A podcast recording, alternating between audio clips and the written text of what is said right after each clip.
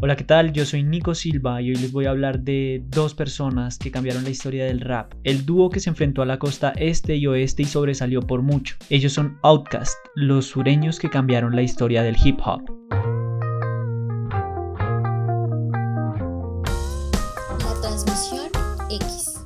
Primero que todo, pongámonos en contexto. Se podría decir que la cultura del hip hop nace en 1970, en los block parties que se hacían en Nueva York, donde tocaban artistas y DJs como DJ Grandmaster Flash and the Furious Five, y los jóvenes se reunían a bailar y a hacer breakdancing. Este género derivado del jazz con influencias de sonidos africanos tomado por los habitantes del Bronx que eran afroamericanos, latinos o inmigrantes que llegaban allí a esta ciudad empezó a evolucionar completamente.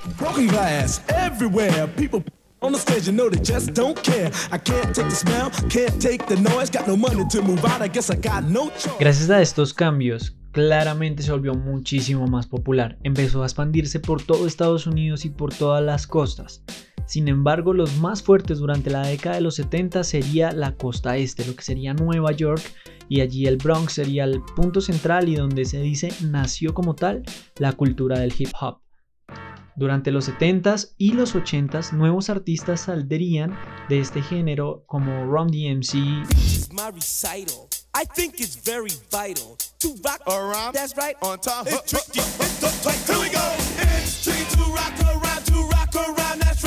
A Tribe Called Quest,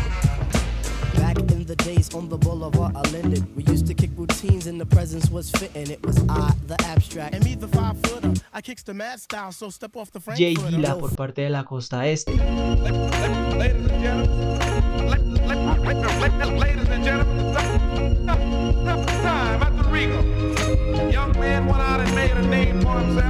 se notaría muchísimo la diferencia entre la costa este y la costa oeste, que durante esta época tendríamos artistas como Egyptian Lover,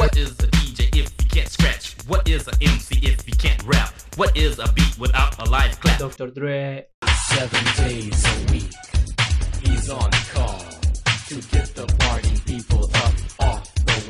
Ice T,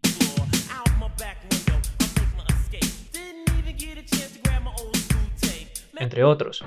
Y ya a finales de los 80, comienzos de los 90, veríamos muy marcado este enfrentamiento entre la costa este y la costa oeste. El rap se hacía en estas dos costas. Lo demás no era rap, era rechazado, se le criticaba demasiado por no pertenecer a estas costas que eran los fuertes. Y claramente en la costa oeste teníamos a Tupac, Snoop Dogg, Ice Cube, Dr. Dre. En la costa este teníamos a Notorious B.I.G., el Gutan Clan, Mobb Deep, Nas, Jay Dilla. Teníamos bastantes referentes en cada costa que hacían que casi que toda la atención se acaparara solamente en ellas. Y es aquí donde entran nuestros protagonistas, Outkast, Andre 3000 y Big Boy.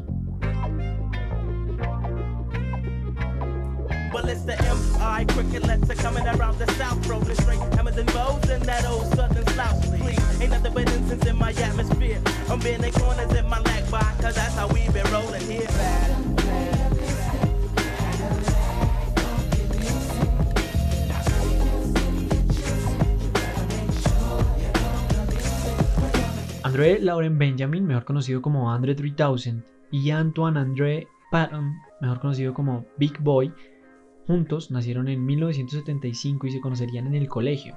Desde el colegio empezarían a hablar, se empezarían a conocer y se darían cuenta que encajaban muy bien como amigos y también como artistas. Les gustaba de qué hablaban, su flow y la manera en la que producían y escuchaban la música. Estos dos jóvenes se empezarían a hablar, se darían cuenta que tenían que hacer algo. Y esta conexión entre los dos los llevaría a grabar su primer álbum, Southern Playalistic Cadillac Music. Así se llama el álbum, completo, pegado, Southern Playalistic Cadillac Music. Este álbum salió en 1994, es su álbum debut. Un álbum con fusiones de funk y soul, pues claramente haciéndolo con un hip hop muy de ellos, muy del sur, un sonido totalmente distinto. El álbum empieza con la canción Peaches, que es como el intro, y esta intro de Peaches nos decía prácticamente de qué iba a tratar este álbum. Decía: somos los reyes de esta mierda, los reyes del rap, no nos interesa la costa este ni la costa oeste, somos del sur, traemos esto, vamos al grano, ponte funky y vamos a disfrutar. Y empiezan a abordar temas de cómo es vivir en el sur, ser el nuevo tipo de rapero, la realidad de la calle, la violencia. Aquí van a empezar a hablar de situaciones que vivió André, como su paso por la cárcel todo un verano por haber robado. Esto lo dice en la segunda canción del álbum, My Intro to Let You Know. También hablan de que si me respetas, te respeto. Son las reglas de la calle en el sur y lo hacen con referencias a la jerga que tienen aquí. En esta canción lo vemos explícitamente en el coro.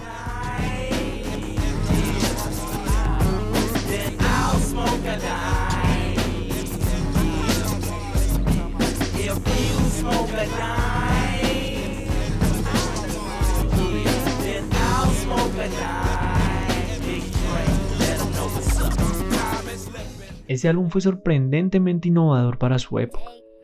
Le dio un refresh a todo lo que estaba sonando en ese momento, que en ese momento era Tupac, con un grupo que había formado que se llama Thug Life. Incluso sacaron un álbum ese mismo año, en 1994. Y también estaba sonando el Ready to Die de B.I.G., de Notorious B.I.G. Estos álbumes no se puede decir que quedaron opacados por Outkast, pero ya venía dándonos Outkast una probada de que se podía enfrentar con los grandes. En 1995, The Source hizo una premiación de solo rap. Estuvieron Notorious B.I.G., Suge Knight, Snoop Dogg, Dr Dre y claramente Outkast, quienes recibieron el premio Mejor Nuevo Artista de Rap. Lastimosamente, cuando subieron por su premio, fueron absolutamente abucheados. Y esto por el mismo problema de siempre: las costas. Abucheados por la costa este, porque allí era donde se estaba haciendo esta premiación. Asimismo, no fueron los únicos abucheados. Cuando subió Snoop Dogg, también fue abucheado. Pero lo que sorprendió mucho y quedó grabado en la mente de todos los asistentes, todos los que vieron, fueron las palabras de Andre 3000.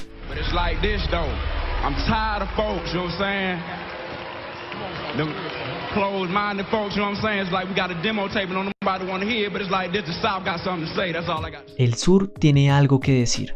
Esas son las palabras de André 3000 en esa premiación en la que fue totalmente abucheado por los fans y raperos de otras costas. Y probablemente en ese momento no tuvo la relevancia que ellos iban a pensar. Pero justo un año después llegaría una catapulta brutal, llena de lírica y de nuevos sonidos, que demostraría que el sur tenía algo que decir. En 1996 salió ATLiens. Oh yes, I love her like Egyptian. On the description, my royal highness. So many pluses when I was there that can't be no modest. Went from yelling crickets and crows, bitches and hoes to queen things. Over the years I've been up on my toes and yes I sing. Bueno, y es que en 1996 ATLiens nos mostraría una nueva faceta de Outkast.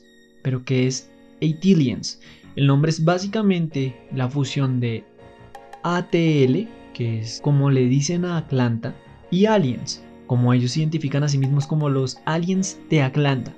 También tiene una connotación un poco religiosa, la que ya abordaremos un poco más adelante. En 1966 ellos lanzaron este álbum, y este álbum fue el primer intento de producir música por parte de ellos. Antes de esto viajaron a Jamaica con Mr. DJ, un productor de ellos, y cambiaron muchas maneras de pensar. André dejó la marihuana, dejó varias cuestiones en su vida y empezó a cambiar sus líricas. Como él mismo lo afirma en una canción, pasó de decir perras a hablar de reinas. Y en este caso, este cambio no solo modificó sus líricas, también sus sonidos. El tema del álbum básicamente es la vida urbana, algo general en el hip hop, la introspección existencial y la vida extraterrestre. Básicamente esos son los temas que vas a encontrar si escuchas ATLiens. Este álbum, cuando tú comprabas el físico, venía con un cómic en el que Big Boy y André 3000 eran los personajes principales, y la idea era defender la música positiva contra un villano que se llamaba Nosamuli. En unas entrevistas incluso Wiz Khalifa dijo que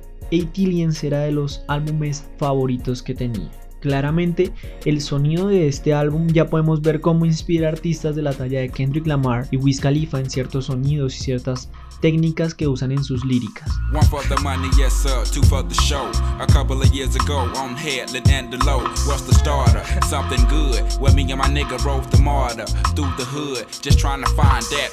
Bueno, pero ¿por qué se llama ATLiens? Y básicamente son dos cosas. La primera, los aliens de Atlanta, como ellos se sienten, es porque se sienten como extraterrestres dentro del mundo del rap. Y esto es muy normal que se sienta debido a que ellos son extraños tanto para la costa oeste como para la costa este. Son el sur. No se tenían en cuenta hasta hace poco tiempo. La otra situación que se presenta y se dice es porque el dúo cree en la nación de Nuwaobian. ¿Qué es esto? El nuwaobianismo es una corriente religiosa, podría decirse. Según Wikipedia, es una secta religiosa estadounidense que busca la supremacía negra. Prácticamente es eso, es una derivación de la nación del Islam y de los musulmanes negros. Esta secta, esta religión, también cree en los ovnis y su fundador también cree en los extraterrestres y explica bastante el por qué este álbum toca esos temas. Entonces es la razón por la que se llama ATLiens. Este álbum simplemente fue un éxito rotundo. Incluso se planeó una promoción con Blockbuster en ese tiempo. Para el que comprara un álbum podría participar para ganarse un Cadillac, que es un símbolo representativo de Outkast, y te lo podrías ganar comprando únicamente su disco. Y era un Cadillac 1970, una reliquia increíble y muy aclamada en ese tiempo además.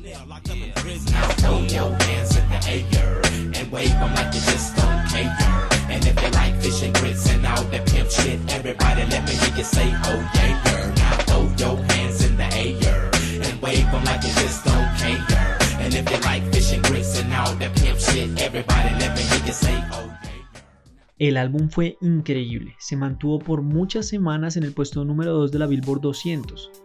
Además que su trascendencia musical fue más allá y está ocupando uno de los lugares en los 500 álbumes más importantes de la historia de la música según Rolling Stones. Y además de esto también fue doble platino por superar los 2 millones de ventas de copias que tuvo en Estados Unidos y fue oro en Canadá. Todo esto gracias a la fusión de varios géneros. Usaron rock psicodélico, gospel, dub, el funk, soul, hip hop, pero también intentaron alejarse un poco de todo esto. Y la combinación de todos estos sonidos dio como resultado ATLiens. La idea era hacer algo que fuera extraterrestre, de otro planeta, y lo lograron. Sin embargo, este no era su mejor trabajo aún. Después de esto, su disquera les daría seguridad y les daría más dinero para poder trabajar en el próximo álbum. Este álbum lograría superar el éxito de ATLiens y sería por muchos considerado como el mejor de Outkast. El siguiente álbum era Aquemini.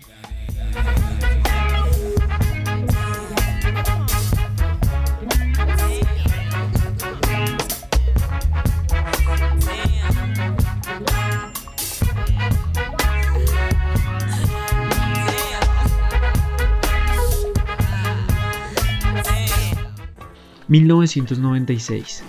septiembre, asesinan a Tupac. Meses después, en marzo de 1997... asesinan a Biggie Smalls. Estos dos asesinatos de los más grandes exponentes del momento del rap de cada costa hizo que decidieran parar esta rivalidad y empezar con algo nuevo, dejar esta discusión absurda de la costa este y oeste, porque se había llevado a dos de los más grandes exponentes que tenían.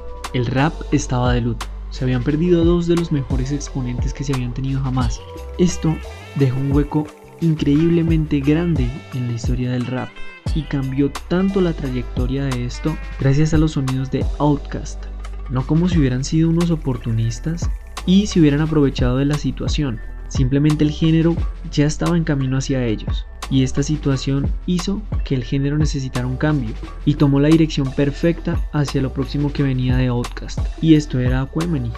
En 1998 sale este álbum, un álbum absolutamente nuevo, con sonidos distintos, lleno de funk, que es algo clásico de Outkast, rock progresivo. Trabajaron con instrumentación en vivo y hicieron exactamente lo que quisieron, probaron nuevas cosas y les permitió redescubrirse como artistas. Este álbum toca temas como la naturaleza humana, las adicciones y relaciones interpersonales. Las adicciones no necesariamente de ellos, abordaron cuáles eran las drogas que estaban consumiendo los jóvenes. Cocaína, metanfetaminas y todo tipo de ellas. Incluso esto le pareció muy increíble a Big Boy, que incluso dijo que los jóvenes de ahora estaban viviendo la vida demasiado rápido. Y afirmó que eso fue exactamente lo que no quisieron hacer con su álbum. Se tomaron el tiempo, se tomaron 2 años para poderlo realizar. Y todo este proyecto los llevó a esto. También, por el lado de André, acababa de nacer su hijo con la cantante Erykah Badu. Y este álbum también estuvo inspirado en parte para él. El nombre del álbum, Aquemini, viene del signo de Big Boy, Acuario, y del signo de André, Géminis. Este álbum nuevamente llega al puesto número 2 de la Billboard 200 y nuevamente también es incluido en los 500 mejores álbumes de la historia. Adelantándonos un poco, Outkast tiene un total de 3 álbumes dentro de los 500 álbumes más importantes de la historia. Y es que Outkast puso los cimientos para lo que es el hip hop actual. El rap de Atlanta era lo más vanguardista y gracias a este álbum de allí vienen los sonidos de Frank Ocean, Kendrick Lamar y muchos de esos artistas que vienen por esta onda con sonidos fusionados con mezclas alternativas de rock psicodélico, rock alternativo, rock progresivo, jazz, funk o lo llamado neo soul. Todo esto viene de acá, de Outkast, y este álbum precisamente tuvo esa misión de hacer algo absolutamente nuevo, siguiendo la onda que traían con ATLiens de ser algo extraterrestre, pero agregándole más sonidos y más experimentación musical. Entonces ya tenían un piano de cola, bajos, guitarras, trompetas, armónicas, y de allí salen estos sonidos tan puros y que le dan la especialidad a este álbum.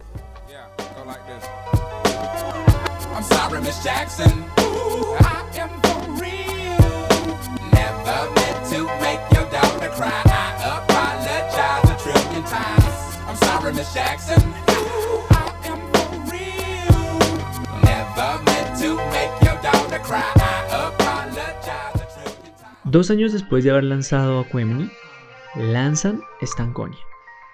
Este es el 4º álbum de estudio de la banda, en el cual hacen nuevamente experimentación y se superan nuevamente de los límites. Les había mencionado que ellos tenían 3 álbumes en los mejores 500 de la historia. Bueno, este es el 3º. Stankonia, el nombre sale de mezclar stank, que es otra forma de decir funky, y plutonia, que era un cuadro que André tenía pegado en la pared sobre una ciudad futurista. Entonces es una utopía funky lo que están intentando plantear aquí en este álbum. Y va desde los sonidos del funky hasta los sonidos del drum and bass, escribiendo baladas como Miss Jackson, que es de sus canciones más conocidas, y le escribió a la madre de su hijo, por todo lo que había hecho con su hija y haberla hecho llorar, como una manera de disculparse con ella.